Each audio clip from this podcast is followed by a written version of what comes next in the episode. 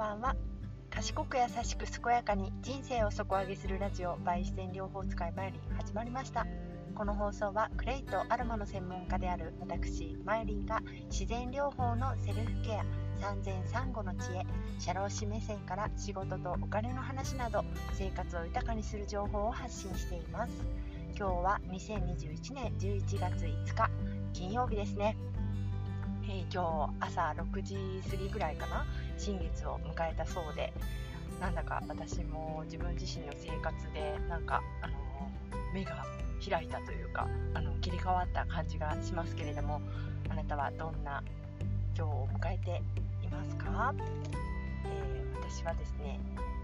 今日あの歯医者に行っていた帰りなんですけれども、歯のケアっていうのをね、本当にあの歯間歯間を中心に歯の間ね歯の間を中心にあの、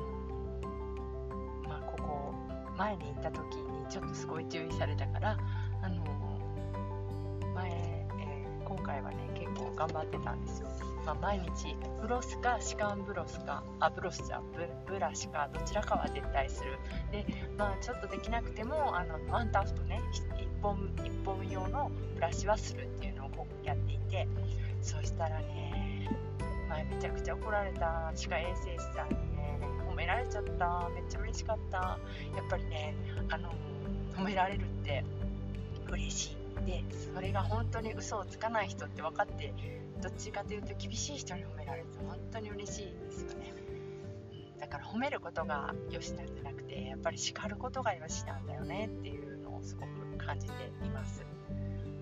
ね、あの歯のケアっていうところで私もねなんかそんなに大きな声で言えた方ではないですけれども、まあ、あの歯茎とかはそんなに問題なくあの、まあ、歯ブラシを歯ブラシというか歯間をねちゃんとしてたらかなり健康な方みたいですけれども、まあ、親知らずがねちょっと変な方向に生えてきていて、そこがちょっとどうしても物がずっと詰まるので虫歯になっていて、それを抜歯するかどうかっていうのをまた次回相談することになったんですけれども、本当にあの歯はそんなにこうなんていうかな、唾液の分泌さえ妨げなければ歯間を掃除するだけで十分ぐらいだなってすごく感じています。歯の表面とかはね逆に磨きすぎるとすごく削れたりとかする場合もあるみたいで、あの何がいいかっていうと、